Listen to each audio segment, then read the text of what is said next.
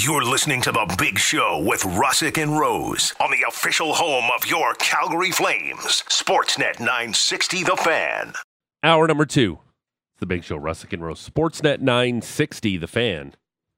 Live from Doug Lacey's Basement Systems downtown studio at the bottom of the hour. ESPN NHL senior writer Greg Wyshynski will join us. This Mike Babcock story still has legs. We'll talk to Wish about that. We'll get his opinion on Elias Lindholm, whether or not he stays, and where's potentially a good spot for Noah Hanifin, in Wish's opinion. We'll talk to him at 7.30. Our man Julian McKenzie, he was at the Flames charity golf tournament working while Maddie and I were swinging the sticks around. Hobnobbing. Yeah, rubbing elbows. Yeah. Meeting the people. Um, we'll talk to our man J Mac coming up at 8 o'clock, and Men we'll play people. Impossible Flames trivia at 8.30. Your chance to win a $50 gift card to Vacay Bruco and some swag. But right now, fresh off the Blue Jays just getting waxed by the Rangers in a four-game series. Uh, ben Nicholson Smith, Blue Jays columnist and analyst for Sportsnet at the Letters Podcast on the Atlas Pizza and Sports Bar guest hotline. BNS, good morning. How are you? Good morning. I'm doing pretty well. Unfortunately for the Blue Jays, they cannot say the same for Yeah. how their week has gone at all. Um, does that seven in that seventh inning where Vladdy's up, teams down by two, two runners on, he misses two center cut fastballs at 97. Uh, Ben, doesn't that encapsulate the Blue Jays offense for this entire season? Just missed opportunities and big, big moments. And I know a lot of baseballs, you know, recency bias, prisoner of the moment. But to me, last night, that just felt like this offense the entire season in a nutshell. Yeah, and I think that also could have been a moment where Vlad Jr. and the Blue Jays offense collectively could have bailed out the rest of the team and they could have actually come back and, and made things close. And we just haven't seen a lot of comeback wins from this team.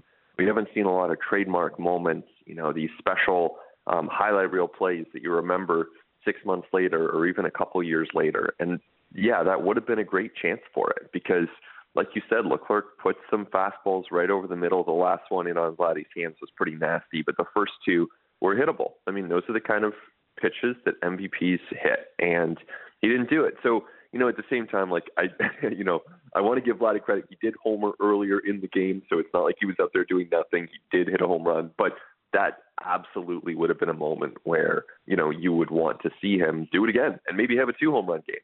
Uh, ben, being around this team, how much are they pressing offensively? I think they are pressing um, in the sense of they expand the zone um, unnecessarily at times. Um, I think we saw some mental mistakes yesterday, which to me is reflective of a team that's pressing. And I don't just mean at the plate, but you see Davis Schneider and Bo going for a ground ball at the middle and then just both pulling up. And you see Jimmy Garcia go toward a bunt and then no one's yelling seemingly for what base to throw to. And he doesn't know where to go and he just eats it and the Rangers get a hit and another run. So these are mental mistakes um, that I don't think it's because they don't care, but it's a lot of pressure. Um, this group is tense. You can see it in the dugout. You can see it on their faces. You can see it in the clubhouse afterwards. Not fun. Like it's not fun right now. And uh, I'm not saying it should be. Um, you know, ideally you'd want baseball to be a bit more fun, but you'd also want some more wins. So um, you lose four in a row to your biggest rival at home with your fans booing you. It's it's not going to be a good time. What did you make of the starters throughout this run? It was kind of the thing that we felt could give the Jays maybe a little bit of an edge in this series, and it ended up not necessarily being the case. Yeah, you know, I think the starters um, definitely disappointed this week. Kevin Gausman wasn't as good as he normally is.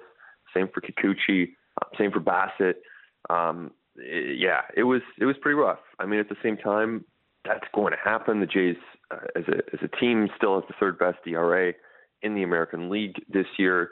They've they've been great as far as the pitching, and uh, they'll need those guys as they move ahead here. But yeah, I, I do think definitely fair to say it wasn't very good this week. You could also apply that to the bullpen too. With you know, you look at Trevor Richards and called into a big spot, and he ends up allowing a lot of damage. Not to my surprise. Like I'm not second guessing here because I was saying that at the time um, that they made that move that I didn't like it, and I thought it should have been Hicks or Jimmy Garcia or maybe even Jordan Romano.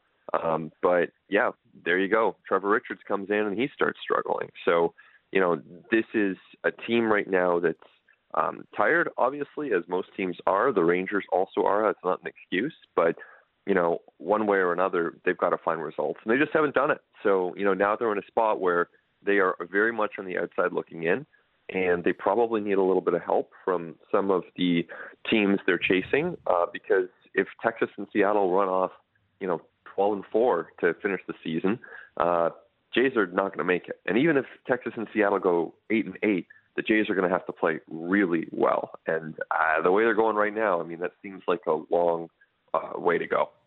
How much do you factor the Danny Jansen injury to what we saw from kind of the guys of the rotation? Um, you know, I, I'd probably connect Jansen more to offensive struggles than um, than defensive so far. I mean, in the course of a season, Danny Jansen's definitely going to make a difference. That will definitely, um, you know, show up in, in certain moments. Um, but let's say, yeah, they've played 12, 13 games since he's been injured. Let's say Jansen probably would have caught six of those. Um, instead, you have a bit more Kirk, you have a bit more Heineman. I don't think that's made a difference in the standings. Um, you know, maybe it's made a difference uh, for of a few runs here and there. Um, but you know, Jansen, really, really good player. Uh, you know, obviously hurts to have him on the sidelines for the rest of the the regular season, probably the rest of the entire year. Um, but I don't think it's a huge, huge difference maker. Ben, how surprised are you that the, the start Matt Chapman had at the beginning of the year? And obviously, he's dealt with some injuries. He was incredible at the beginning of the year, and you would think, you know, the Blue Jays are going to sign an extension uh, with Matt Chapman, but at this point, they're just going to let him walk to free agency, aren't they, Ben? Yeah, I think that's the by far the most likely situation here, um, and it's good that he was able to come back. They need him.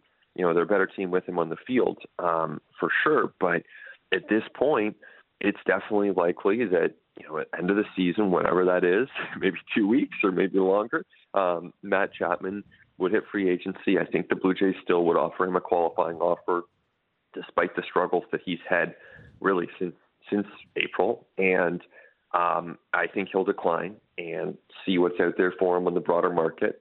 And yeah, the chances of him coming up back to Toronto might have actually increased a little bit if he's looking at you know maybe some shorter term options. But if he's looking mm. for a big long term deal, you know, I would think it would probably be a team like the Mets that was scouting the Blue Jays yesterday. Um, you know, a team like the Angels, one of those bigger market teams um, that has a need for a really good position player, which of course Matt Chapman can be.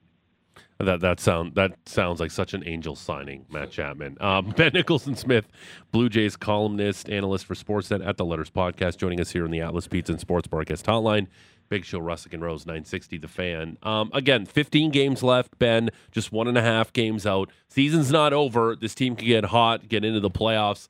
That would be fantastic. But playing, you know, worst case scenario, and this team misses the postseason, somebody's going to have to pay for this right? Is it the manager? Is it the GM?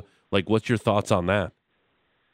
Yeah, I, you know, it's one of those topics that up until this week, I was like, you know what? Like, let's just get to the end of the season. Let's just let's just get there first. And I, I think obviously still we want to do that because they could still make it, as as remote as that seems.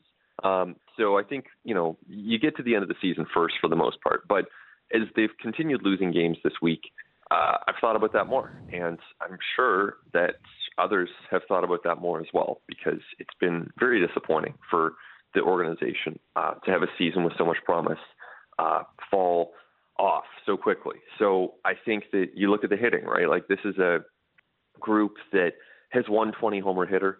Uh, they have uh, an offense collectively that is very much middle of the pack to, to bottom. I think they're 18th in Major League Baseball in home runs.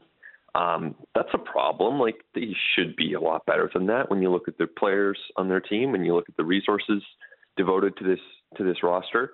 Um, so I would start by doing a thorough evaluation of the hitting, and so that would mean everyone from Guillermo Martinez and Hunter Mintz to uh, Dave Hudgens is involved in that. Um, you'd talk to John Schneider about that. You'd look at your your development people. You'd talk to some of the hitters themselves. Like we're getting to the point that you know, you need to have a real look at that and be really open to making any changes. I wouldn't think that anyone from that group that I just named has a guarantee of coming back.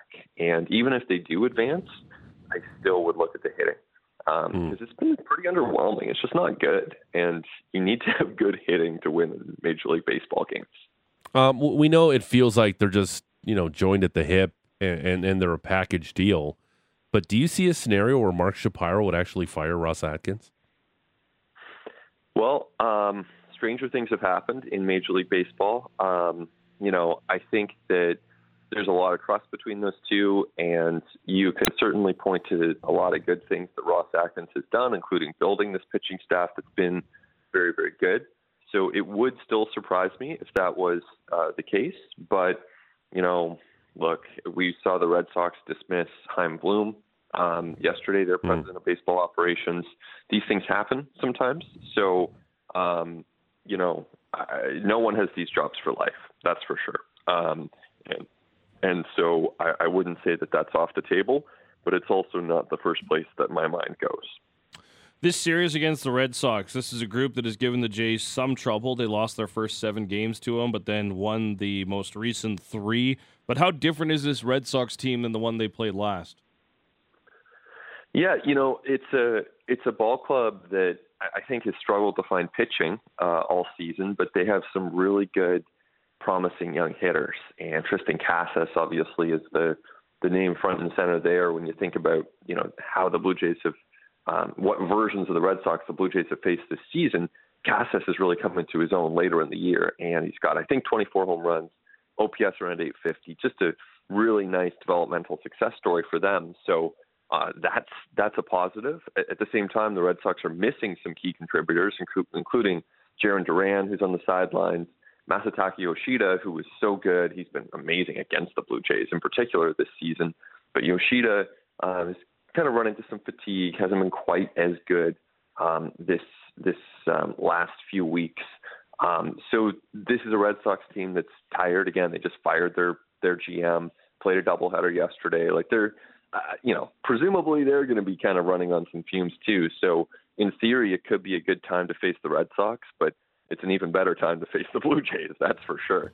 Uh, ben, obviously, all the attention now, whether or not this team is going to make the playoffs, the stress involved with that after last season's, you know, just terrible game two loss to the Mariners. Get back to the postseason, try to make some noise. With all the with all the the the, the attention paid to this team and trying to get into the playoffs, doesn't this feel like this Alek Manoah story should be bigger than maybe it is right now?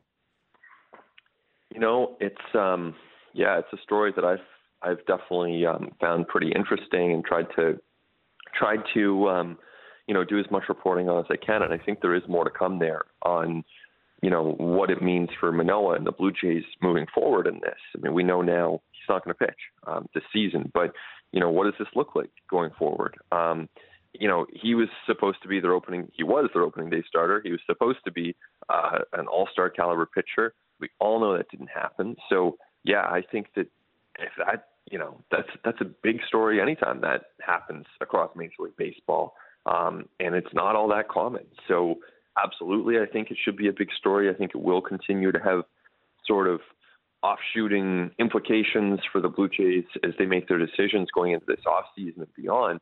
Um, so it's it's going to be it's going to be interesting. Um, I, I think that there's some work to do as far as mending that relationship and making sure that everyone's on the same page with respect to what it means for Alek Manoah to be a good major league pitcher again, and, and what timeline that takes, and what form that takes. And so there are some real questions there, and I think that right now those answers aren't at the forefront of things because the Jays are trying to win major league games. But Right. sometime soon they're going to have to look at that. Is this a maturity thing or lack thereof? Because if you just look at his performance, he wasn't getting it done at the big league level, and there's something going on with him that maybe we don't know, and I'm sure it'll eventually come out. But is it easy to say just you know it, he's being a little immature in all of this, not wanting to be down at AAA?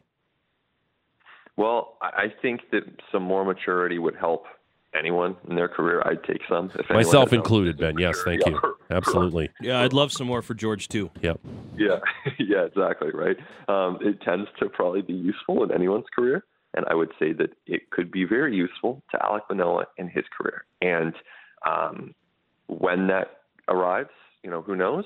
Um, it's not to say that, like, look, like there's a there are legit physical things, right? He's dealing with knee, back, and quad issues, so there are physical things going on. Okay, so we can all agree on that. along with that, yeah, he could definitely benefit from taking a deep breath, Yeah. saying, "How can I get myself through this? How can I do what's in the best interest of the team and myself?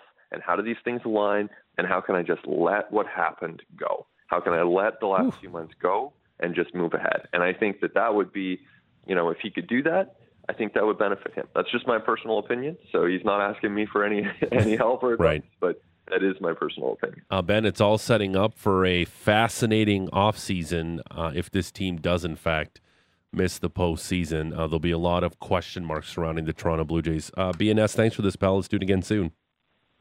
Yeah, thanks a lot, George. Have a, good to talk to you guys, and uh, have a good one. There's Ben, ben, ben Nicholson Smith, Blue Jays columnist and analyst for Sportsnet at the Letters Podcast on the Atlas Pizza and Sports Bar guest hotline. Yeah, um, it, the the Manoah story to me is fascinating because it's like, oh, I don't want to pitch in AAA.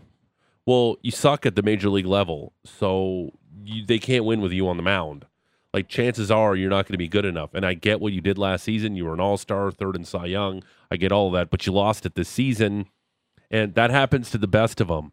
And again, it's not the same situation with Roy Halladay because he didn't have the success mm-hmm. that Alek Manoah had that early on in his career. But when a surefire Hall of Famer like Roy Halladay can mm-hmm. go down to AAA and work on his mechanics and come back to the big league level, so can you, Alek Manoah. Yeah, I, I, this happens around Major League Baseball a ton, where guys will pop up, have a really good year, really show out their thing, and then they just completely fall off. It's Baseball's about adjustments. it's all about adjustments. This game is it will it's such a grind. It's a 162 game grind, and that's just not all- that's just the regular season. There's so much work you put in the off season, and and the pitcher and pitchers on top of it. What they had all the new rules that they had to figure out this off season and and whatnot. And obviously Manoah struggled with the pitch clock. I felt like he never had a he wanted the time to to grow up there and just like just take his time. And I think the pitch clock has been thrown a wrench into his his whole thing and obviously we talk about the physical part of Manoah. Like he's obviously showing wear and tear at such a young age. That's not great. the thing for me is that this is a guy who showed up to the majors what two years three years before i think anybody expected him to after he was drafted Yeah. came in I mean, he was was- a, he was a mid round pick, like a top fifteen pick. Like he probably Yeah. got to the majors at, at a kind of a yeah, but- decent time. yeah, the way but- prospects okay, go. Yeah, now. like I, I, I don't gauge like yeah. because again, the baseball Yeah. draft is such a crap. yeah, Yeah. so mm-hmm. Yeah. he gets to the majors before mm-hmm. we would have expected Mhm. he has results that are way better than i would argue even mm-hmm. he would have expected and then he comes in. There's a whole bunch of changes. Don't know what the offseason was like but i'm going to imagine that it was probably very similar to what a lot of alek manoah off seasons had been like because if it ain't broken don't fix it. And now it's Yeah. broken. And now you have to go in the offseason. You have to try something completely different and try and get your body right and try and get your mind right and make sure that this is part of the thing that you want to be a part of. Because the other thing too if you got one foot out the door, may as well put two feet out the door. Like if this has soured you so much, then you got to do it. yeah, but at the same time, he's a young guy. Yeah, that's what I'm, and, I- if that's why I agree with you. And if you're going to have this mature. attitude, you think other teams don't look at that and go, you know, clearly, it's not like he was blockbuster on the mound and the blue. He's so hard done by by the Blue Jays. He sucked this year outside of a couple starts that won in Yankee Stadium. He's a, He hasn't y- been good. He's a young man who has had, who's lived like And- as good as you can in the majors and been as low as you can in the majors in one calendar year. And also, it's not like he has electric stuff where he's throwing like 100 miles an hour. No. No, he, he doesn't. Yep. He's got good stuff, but he, for a guy his size, he doesn't throw as hard as you think he does. Mm-hmm. So uh, he needs to get his mind right. He needs to be back to being Alek Manoah, and he needs to put all this behind him because uh, it's just it, it doesn't work. Like this, I don't uh, whatever side you're on, and I'm always player first. But his performance just wasn't good enough this season, and luckily the Blue Jays have had all this good pitching around him because they would have been in some big time trouble. Um, I want to do this TMZ story thing I talked about Thursday night football, but I don't think we have time because I want to get to Greg Wyshynski right at seven thirty because this Mike Babcock story uh, continues to have legs, and I don't know where it's going to end up. And I thought Matt uh, Matty brought up a great point. If it wasn't Mike Babcock, are we talking about this at all right now? That I think that's a, that's a great point. We'll ask Wish about that coming up. We'll do I- the I TMZ Thursday night football thing later on. I have another wrinkle to maybe throw in here, I guess. Um, obviously the NHL and NHLPA. There's a meeting between them. The Babcock situation is going to be the main focus today. But Darren Dreger on um, one of the TSN platforms today said, "Listen, Mike Babcock's tenure in Columbus is not necessarily locked in after this. There are some Oh, some boy. questions per se. Oh boy. He wouldn't say it's happening, but Hmm. he said that it has been brought up. Okay. That's the way it was framed. Uh, we'll talk to Greg Wyshynski next. Julian McKenzie at the top of the next hour. We'll play Impossible Flames trivia at 8.30. Lots to come. It's the Big Show, Russick and Rose. Sportsnet 960, The Fan. Live from Doug Lacey's Basement System downtown studio. It's the Big Show, Russick and Rose. Sportsnet 960, The Fan. At the top of the hour, our man Julian McKenzie covers the Flames for The Athletic. Has a piece on Elias Lindholm. We'll talk to J Mac about that at 8.30. We'll play Impossible Flames trivia your chance to win a $50 gift card to Vacay Bruco and some swag. But right now, one of our favorites, NHL senior writer on ESPN on the Atlas Pizza and Sports Bar guest hotline. We say good morning to Greg Wyshynski. Wish, how are you?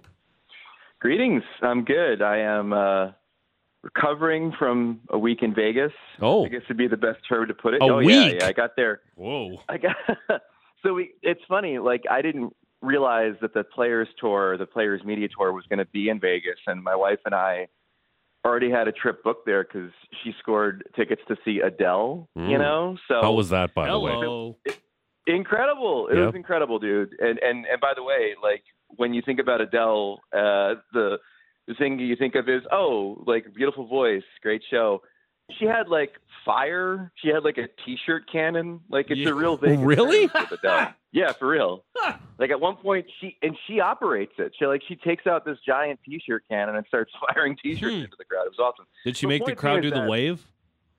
No, no wave. Oh, I mean, again, uh, uh, the crowd doing the wave would have been really kind of depressing because it means the, the fans are bored. But, uh, but no, it was a really fun show. But point, but point being is that I was there. I was there for like a few days uh, before the media tour started, Mhm. and then the media tour happens, and you're just like, oh my god, this. I'm a, a bit Vegas out. I think at this point. Yeah, it's uh, it's fun city, but again, it's small doses. Three nights, tight. Yeah, small You got doses. to keep it close. yeah, so I'd have to sit in my room the last probably two or three days because I'd be broke by then, maxed Yeah, out on yeah. everything. Wish. So um, With all the blinds down from Yeah. my pounding headache. I'm, I'm annoyed that Yeah. I've blew all my money. Um, Wish, wanted to ask you before we get into this Mike Babcock story, which is super interesting.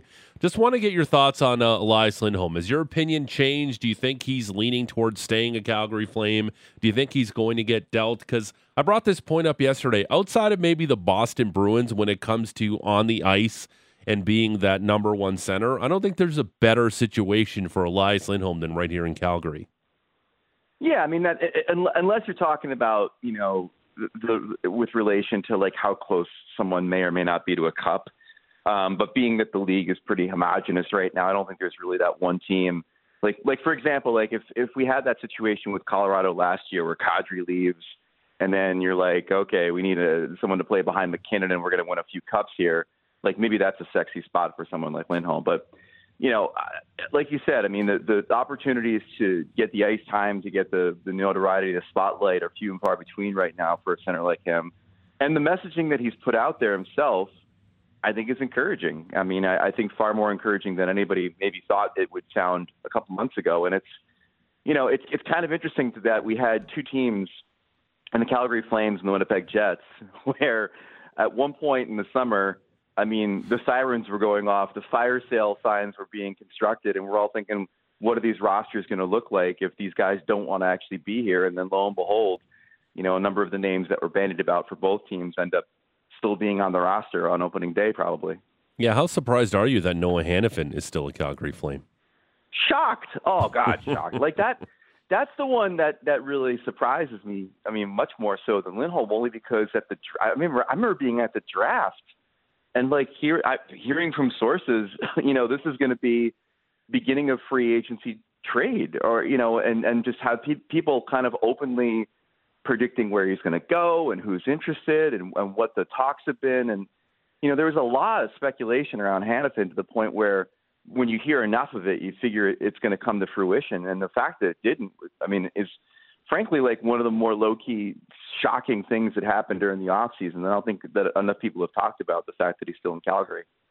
Is that one of the things that's kind of been more surprising from Craig Conroy's tenure? He takes over and he's only really made the one trade, the Tyler Toffoli deal, and this is a team that had a lot of guys that could have been traded. What have you made of kind of his strategy here in his first offseason?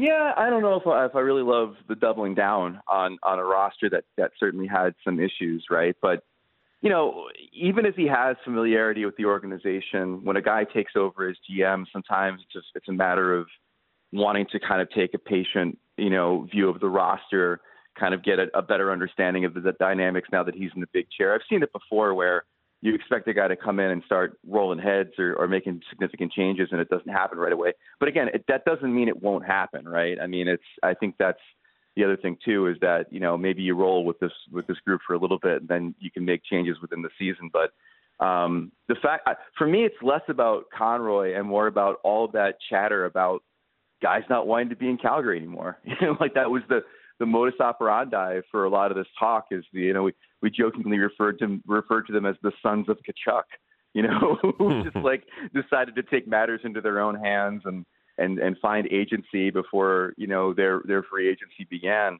And uh, for the most part, it, it didn't come to fruition. How key are these first few months as a general manager? Because you got to make sure that there's other, you know, everyone around the league is looking to not get beat on a deal. On a deal, they're all trying to win it. So, how important are these first few months for Craig Conroy as far as you know establishing what he's going to be like in this role? Well, I mean, I, I think the you, you've got two different competing thoughts there, right? First is that as a new general manager, you want to make sure that your colleagues know that you know what you're doing, that you're not going to be a pushover, that when they come to talk to you about your players, um, that you have as much an understanding of, of what you want from them as, as they want from you. But the other thought is, you know, how important are the first few months to a, a general manager that just got the role? And I mean, they're not. I mean, let's be honest. I mean, when you hire a general manager, you're hiring a general manager for four to five years at a minimum, unless things go really sideways, right? So, I mean, like in, in Conroy's case, he's going to have the helm for a bit. And so the first few months of this gig are going to be kind of to really understand what this roster looks like. And most importantly, obviously, understand what this roster looks like under a new head coach and to see if some of the players, uh, cough, cough, Huberdeau, uh, that may have struggled under a previous regime find their game again uh, under a, a, a, new voice behind the bench. Uh, we, have had this conversation. Is the Pacific Division the best division in hockey? You know, I think it probably is, if only because, um, you know, even even the lower lights, I think are going to be competitive. I, not the Sharks. The Sharks, I think, are clearly in a a real serious downswing here. But I mean, like you think about the Ducks being a doormat for a while. I mean, they're a good young team. They're going to start upswinging at some point. The I mean, the team, the, the, the division that's the other divisions that you, you're probably looking at are over in the East. You know, whether it's the Metro or the Atlantic. And the Metro has the Flyers, and they're going to be absolutely terrible. And you know, the Metro has that sort of mushy middle. I mean, the uh, Atlantic has that sort of mushy middle of, of Ottawa and Buffalo and Detroit that uh, all seem like they they want to start advancing up the standings, but then who knows? And then you know the other thing about the Atlantic too is who knows what Boston's going to end up being now that their center spot's been gutted. Um, so I, I think you could definitely make the argument from a competitive standpoint, from a top to bottom standpoint, the Pacific could be the the toughest. But you know, I, and that's that's me saying that without it really crunching the numbers yet. As luckily, I don't have to start making predictions until a few weeks later in, in the in the months. Uh, NHL senior writer for ESPN, Greg Wyshynski, joining us here on the Atlas Pizza and Sports Bar guest hotline. Big Show, Russick and Rose, 960 The Fan. All right, Wish. Uh, this uh, Mike Babcock story. I felt like maybe at the beginning it was a non-story, and now it's starting to pick up a lot of legs. Like, what's your take on this whole situation? Is it getting blown out of proportion? If this isn't Mike Babcock, are we talking about this? Like, what's your feel on this whole thing? Because I feel like it's starting to get a little more serious than maybe we thought at the beginning. Well, I, I think your point's a, a, great one, which is that if it wasn't Mike Babcock, we would be we'd be talking about this, and the answer is is no. But that's also something that the Blue Jackets had to be intrinsically aware of when they hired this guy was that the, the scrutiny he was going to be under. That you know, if he's doing any of these little sports psychology tricks that he's done in the past, then they were going to play a lot differently now than they did in the past because there was going to be a hyper awareness of, of what was happening behind the scenes.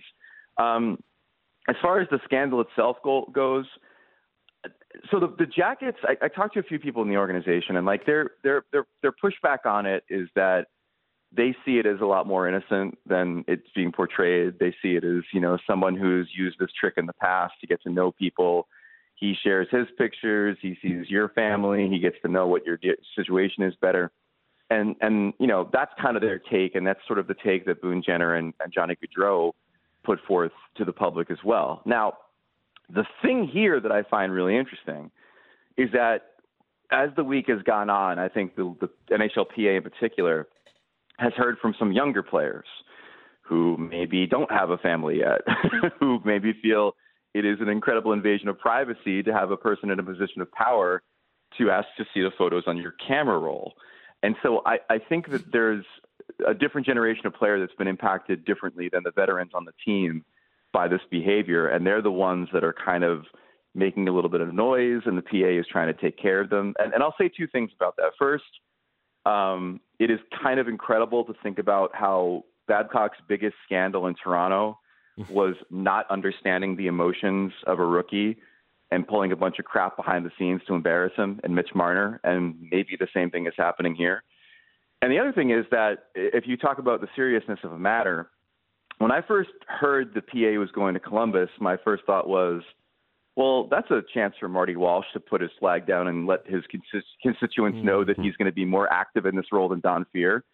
But then, you know, when it became apparent that they were like conducting a pretty in-depth investigation and interviewing the players at the arena yesterday, I mean, they clearly heard something that's instigating not only that, but also the fact that this meeting with the NHL that was already on the books is going to, you know, be Babcock heavy. So we'll see where it goes. I mean, at the end of the day, this is what the Jackets asked for in hiring this guy. We all said it at the mm-hmm. time. that As much of, of, a, co- of a good coach you think this guy is, he's got some rotten tendencies, and there's no reason to believe that he's been contrite about any of it. Greg, you mentioned that there's maybe like there's a generational gap between Boone Jenner and some of the younger players on that team, like Adam Fantilli. They're going to be at least 10 years apart in age. They're different family situations. And I just wonder, as you know, we talk about head coaching and the changes all the time in the NHL as being a, an old boys club, you recycle old coaches.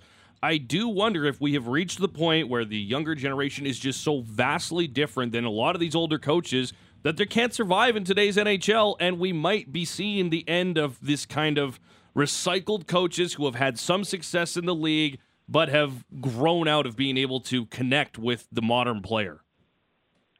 That that and also just like the culture's changed, where mm-hmm. the, the the kinds of things that listen, a lot of the stuff that that has gone on behind the scenes for years has been unacceptable. It's just that the culture supported it, and the culture never called it out. And you know, as we had Babcock's abuse come out, as we had the situation in Chicago, like the the ground has become more fertile for people to be honest about how these things make them feel, about whether or not it's acceptable, and whether or not we should take this from people in positions of power. But the generational gap thing, I think, is is, is also very true. I mean, Mike Babcock was coaching in 2003. Like, like think about that. Like, that's a long time ago, yeah. dude. It's 20 years ago. Think about how athletes everything, media, everything has changed since then. I mean, you, you go up to somebody and say, "Can I see some pictures of your family in 2003?" They're going to show you Polaroids. Okay, like they're not going to have to hand you their phone, right? So it's like a lot's changed in that time, and um, and you know what you said kind of harkens back to what happened at the end of his tenure in Toronto, where Brendan Shanahan, the president of the Maple Leafs, literally said, as Babcock gets fired a lot of the things that you know may have been acceptable at some point are no longer acceptable from a coach. And uh, again, maybe maybe when we think about that kind of statement, we think about the verbal abuse of somebody or somebody getting whacked in the back of the head on the bench by their coach, like we used to see. But it also goes for little things like, you know, can I see what's on your phone? You just can't do that for like a 19 year old guy in, in the NHL. They're they're going to be completely insulted and, and embarrassed by it. I, I don't know if you feel the same way, but something that I've th- one of my takes that I've been percolating on for the last little bit here is that the the role of the head coach, especially in the NHL, has changed drastically with younger players having so much access to skill coaches and different technologies when they're coming up. Coaches no longer have to do as much X's and O's as manage the relationships and the personalities of a team. I feel like the primary and the secondary jobs have switched for a head coach in the NHL. Do you feel the same? To a certain extent, I, mean, I, think that a coach in the NHL is still someone who's installing systems and, and figuring out how they want to play, and and in many ways, I mean, I, I think as much as as skill coaches have certainly filled their role with the development of, of younger players, if you talk to anybody in this league that's really blossomed into a star, um, they're going to credit a good head coach which, with, with making them a more complete player. I'm thinking in particular of a guy like Jack Hughes in New Jersey, where where if it wasn't for his his admiration of Lindy Ruff, Ruff might not have even been there at the beginning of last season to have the season that the Devils had. And Jack has talked about the fact that you know Lindy has been an instrumental guy in rounding out the totality of his game, teaching him the de- defensive side, allowing him to understand that the things you do in your own end are going to directly lead to good things in the offensive end. Like stuff like that is invaluable. I mean, stuff like that is something that is handed down generation from generation from veteran coaches, and that's the good side of experience. Um, but you know, coaching at the end of the day has always been about managing egos. That goes for any sport. I mean, it goes for the NHL, it goes to everything else, the NBA. It's about ice time. It's about who, you know who's getting opportunities, who isn't, and in some cases, it's about you know the, the latter part of that, who isn't. You know, if you're not getting the chances from a coach, you could either you know be salty about it, or or you can figure out what it is about your game that is going to eventually break through, and and those types of situations can lead young players to greater things. But but how tough wish and we're I, we're just going down this rabbit hole now. How tough is it Yeah, then sure. just to be a head coach? I get the whole you need to manage uh, these players and, and and make sure you know it's a different player now, it's a different approach. But at the same time, like I kind of feel for coaches, and here's why: there's a hell of a lot of pressure to win. Like it's not like oh it's okay um it's okay Zegras uh nice shift out there but I need a little more from you because my job's on the line here. Like the, the the there's a lot more pressure on a head coach than there is on a player. The player's making a lot more money. He'll find a job somewhere but like how impossible is it to be a head coach now where that hard ass coach is kind of a way of the dinosaur but at the same time man you got to win games otherwise you're out of a job. Like how impossible is that to manage But it's it's that's always been like that. I mean, no every coach that's been hired in the history of the NHL has been hired to one day be fired. Like that's the No, gig. a hundred gig is you're percent. there- But I mean, it just it you're just seems like it makes the job even tougher. Well, just you don't have to be you don't have to rule with an iron fist. You just have to adapt and understand that there are other ways to be able to connect with your players and get the best out of them. You don't always have to do it with an iron fist and yell and scream I'm, and I'm, kick. I'm not saying that, but I'm just saying like we just forget this the amount of pressure these guys are under just to win. No, they're under a tremendous amount of Yeah. pressure, except for the fact that, like you said, if you're a player, you can always get traded or signed somewhere Yeah. else. Absolutely. I mean, how, how how many coaches how many coaches are one and done? I mean, how, how many coaches have not gotten a second shot at being a head coach, even mediocre ones? I mean, think think about how many guys in this league that are on like their third or fourth gig after flaming out their first time. Pete DeBoer, like Ger- Gerard Gallant, like there are tons of guys that even in disastrous first uh, you know forays into NHL coaching have found second chances. So it's it's not as if you know uh, I'm going to have to you know figure out how to flip burgers if we don't win this playoff game. I mean, it's not that like that for a coach. Like a, coach Right. is going to get his ch- his second chances too. Um, you, you wrote a story about uh, rink boards. Uh, I know that was very polarizing at the beginning of last season, especially for fans. Sometimes very distracting during the broadcast, but these things aren't going anywhere anytime soon. This is here to stay. It's just uh, your latest piece on ESPN. Essentially, the NHL is just trying to do a better job of making these things more seamless. Right? Right? Wish. Yeah, so give that if you're interested in in this technology, give that story a read because it kind of lays out the things they learned from last year and then also like what they're thinking about this year and in the future. And and so they have heard criticism that they've taken to heart. Like during the season, they didn't really announce it, but they added motion blur to the ads to make them less, you know, obvious when the the play is is going on. Uh, they they played around with the brightness of the ads to kind of make the, the lighting look more natural, like it's in the arena. And they're open to what I think is the biggest criticism from fans at this point, which is that maybe, maybe don't have the the animated SUV uh, driving around in the corner when the players are skating in the opposite direction. Like it's the most disorienting and stupid thing that is happening on television right now for the NHL. And and at least they're open minded to maybe tweaking it a little bit so the ads know where the puck is and, and know, you know, maybe not to animate the ad at that point. Um, but as far as the tech goes, like I, I know it's it's invasive, and I know it's been really hard for for myself and a lot of people to kind of like wrap our brains around watching hockey in a different way. But you know, I, the tech is kind of interesting in the sense that there's going to be ways to use it to enhance the viewing um, the, the the viewing process. Like they're going to put stats on the boards eventually. When a guy scores a goal, the boards will light up and it'll be a goal celebration. You know, it can convey information during the shootout as to who's shooting and and what their stats are against the goalie. Like there's going to be some storytelling elements to this technology that they haven't really mm. figured out yet and, and haven't executed yet. Um, that'll hopefully take this this thing out of it just being a, a distraction like 70% of the time. Um, is there anything worse than talk of NHL expansion wish? Because it's like, please no, more teams.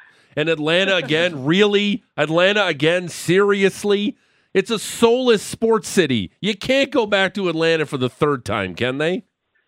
There, so we talked to Bill Daly about this in Vegas, and their contention is that they've they've figured it out in a way that they haven't the previous two times. Sure, which I know is, is really funny and it's ridiculous. And, uh, and, but, but like so, their their contention is that if you put the arena in the suburbs, the demographics of Atlanta have changed dramatically in the last 20 years. Uh, the Braves moved a little bit out of the city; their attendance went up you know, their, their contention is that if you if you have an owner in a new arena and you put it outside of the city, that there's a possibility for it to thrive. And and I mean, they clearly love the media market. They know how big and important it is. And mm-hmm. you know, I'm I'm not I'm a little bit more open minded to expansion than you are. I, I do think the talent pool of players in this league um, is is still very robust.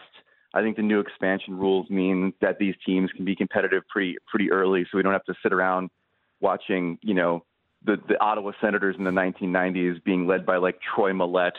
Uh, you know, he gets some pretty decent players in these teams now. Um, but like, so I, I wouldn't mind if we if we had two expansion teams and a relocation if if it, Arizona doesn't work out. Um, Salt Lake City, here we come. Yeah, Salt Lake. If you go Salt Lake City, then Houston, and then either Portland and Atlanta, like yeah, I think you're doing okay for yourself. And and of course, if they go back to Atlanta, you guys up there should love it. That means you're getting another team in like a decade. Like, you know, Saskatoon, here we come, right? Like, if there's another team but, in Atlanta. But when does it stop? Like, and poor Quebec City built that arena and will never house an NHL team. But when does it stop? Like, how many teams is enough? I like, and, I like and, and eight, just I, I, really like eight teams in each division. Yeah, I gotta say, but but wish you know what I don't like because I just feel like this is just a huge cash grab for the league and the owners because they want to charge like two billion dollars now yep. apparently for an expansion team. It just feels like a cash grab, and I just don't know how it's good for the game. A team in Salt Lake really is good for the NHL or Portland.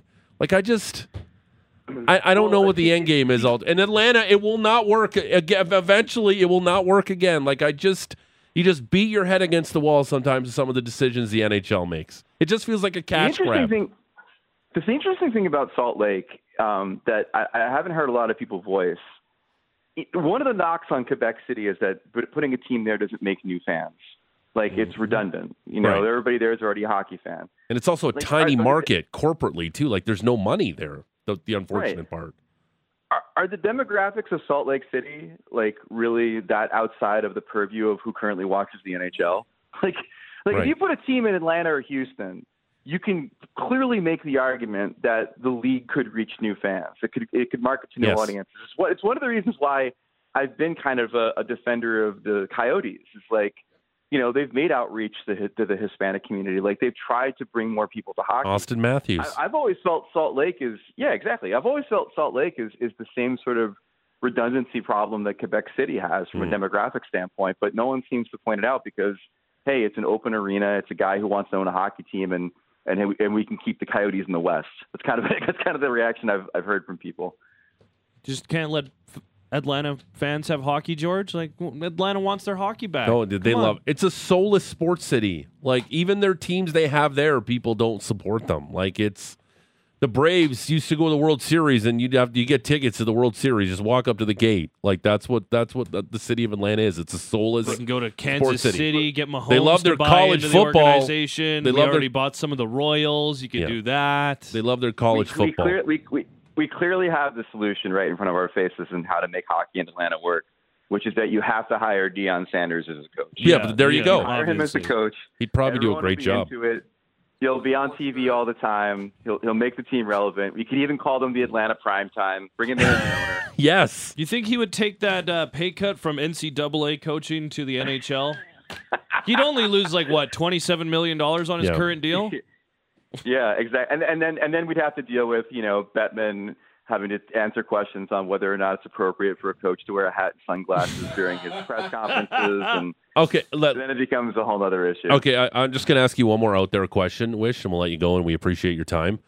Which is more likely to happen, an NHL team in Europe or a second NHL team in Toronto? Oh, I, I would. Europe. So London's in Europe, so that's that's that's the only one that I'm thinking of could be a possibility one day, insofar as like the travel of it all. Um, but I would probably say a second NHL team in Toronto. I, I really think that we came close when the Leafs were garbage, and then they got good, and then the, the the buzz about trying to put another team there really quieted down. But I've always thought that Western Conference Toronto team counterpoint to the Leafs. They play a little bit outside the city um, in Markham or someplace like that. I think I think it would thrive. And and again, like when you talk about media and stuff, you know, having everybody in the league coming through Toronto, West, East, at all times would, would only be a good thing for the league too, from a media perspective. So Mm. I'll take the second team in Toronto. I, I think it could support it, but it has to be within it, within counterbalance of the Leafs, and it also has to be with the understanding that you know, if the Leafs are playing for a cup, there will be nobody who is a fan of the other team for at least like a month, right? Yeah, like, like yeah. everybody will come home i- if if that happens. I th- I think it would it would it would work more in Hamilton than a second team in actually Toronto, because everyone in Yeah. that area would gravitate like London, Kitchener, Niagara. They would go to Hamilton games, and not like Right. a second team in Toronto because they would be like the Clippers. They'd be the White Sox. They'd be the Angels. Like that's what that second team would feel like in Toronto. Uh, but mind you, the Leafs have zero success for uh, since 1967. So so now all we have to do is wait for somebody to reinvent the BlackBerry, and then we can get Yes. a team in Hamilton. Yeah, exactly. He, he was that close. He was that close to getting the team close. if he didn't beat down the doors of the NHL, and Gary Bettman didn't like that. I enjoyed the movie actually. It Yeah. was, it was Good, good. real good movie. I real enjoyed good it a movie. lot, If you haven't seen BlackBerry, check, check it out. It's good stuff. Glenn Uh, Howerton nailed it. I wish uh, terrific stuff as always. Thanks for this, pal. Anytime. Greg Wyshynski in the Atlas Pizza and Sports Bar guest hotline, NHL senior writer, ESPN. Uh, you, when you guys were talking about the coaches and whatnot with the NHL and the generational gap, I went through the major four sports and I was going through like, okay, so in the NFL, there's only been one, there's only one head coach that's still around that was around in 2003, Bill Belichick. In the NBA, two, Gregg Popovich, Rick Carlisle. Mhm. In Major League Baseball, five, uh, Bob Melvin, Tito uh, Francona, Dusty Baker, Bruce Bochy, Buck Showalter. All old dudes, yeah. In the NHL, of the current head coaches, eight of them were still coaching in 2003. Mike Babcock, Paul Maurice, Lindy Ruff, Peter Laviolette, John Tortorella, Mike Sullivan, Bruce Cassidy, Rick Bowness were all head coaches in hmm. 2003. Old Like- Boys Club. Old Boys Club.